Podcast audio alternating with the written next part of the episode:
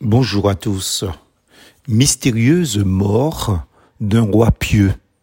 Néco lui envoya des messagers pour dire Que me veux-tu, roi de Juda? Ce n'est pas contre toi que je viens aujourd'hui, c'est contre une dynastie avec laquelle je suis en guerre. Dieu m'a dit de me dépêcher. Ne t'oppose pas à Dieu, puisqu'il est avec moi, de peur qu'il ne te détruise. De Chroniques chapitre 35, verset 21. La mort du roi Josias, dont le nom signifie Yahvé soutient, est l'une des fins les plus tragiques, bizarres et idiotes qu'ait pu subir un vrai croyant en Dieu. Brossons d'abord le tableau de sa vie ici et soulignons surtout comment l'écriture sainte commence et introduit son histoire. Il nous est dit, il fit ce qui est droit aux yeux de l'Éternel, et il marcha sur les voies de son ancêtre David. Il ne s'en détourna ni à droite ni à gauche. De Chroniques 34, verset 2. Quand son père, le roi de Juda, Amon, disparut dans une révolution de palais, le peuple établit son fils, Josias, âgé de 8 ans alors, sur le trône du même royaume du sud. Il régna du printemps de l'an 639 ou 638 à la fin de l'été de 609. Le grand événement de son règne fut la découverte du livre de la loi dans les bâtiments du temple de Jérusalem. Du roi chapitre 22. L'auteur du livre des rois lui-même, nourri du Deutéronome, célèbre le roi Josias, qui introduit cette législation selon le plan et la voie divine. Josias entendit l'appliquer également dans le territoire du ci-devant royaume du Nord et à cet effet abolit le sanctuaire idolâtre de Bethel. Deux rois chapitre 23 verset 16 et suivant. Même le prophète Jérémie rend un vibrant témoignage à la bonne volonté de Josias, à son sens de la justice et laisse entendre qu'il ne l'indisposait pas lorsqu'il osait le blâmer occasionnellement. Jérémie chapitre 23 22, verset 15 et suivant.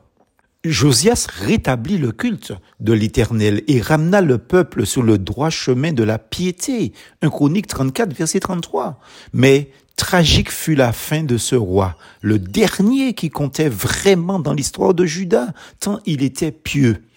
Après la chute de Ninive, le pharaon Néco, voulant se tailler sa part des dépouilles de ce vaste empire, marcha sur la Syrie en 609. Mais Josias ne lui laissa pas libre passage à travers son royaume, croyant assurer son indépendance et certainement encouragé par le sacerdoce et par ses prophètes convaincus de recueillir la sanction divine de son dévouement à la loi deutéronomique, il se porta en téméraire à la rencontre de l'armée égyptienne du pharaon Néco, d'où l'avertissement de ces derniers dans le texte de base de cette méditation de Chronique 35 verset 22. Josias succomba sur le champ de bataille à Megiddo, du roi chapitre 23 verset 29, dans la plaine de Gisraël.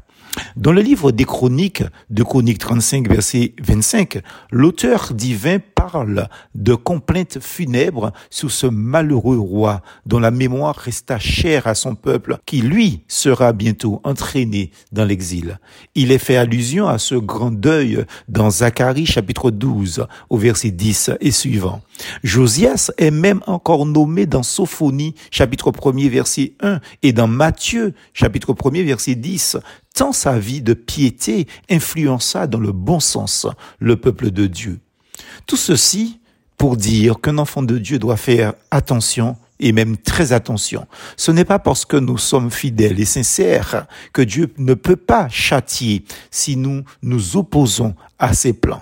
Il saura nous donner sa leçon divine, comme ce fut le cas pour Josias. C'est comme on dit, une mort bête et précipité, limite une fin incompréhensible. Le plus triste dans la fin mystérieuse de Josias est que Dieu se sert d'un roi païen qui était dans son plan, le pharaon Néco, pour châtier un vrai croyant, son serviteur Josias, qui s'oppose à sa volonté. Soyons pieux, mais pas avec un zèle sans intelligence, nous dit l'apôtre Paul. Romains chapitre 10, verset 2. La manière surtout que la vie de ce croyant s'achève nous laisse vraiment, vraiment sans voix plus force en Jésus.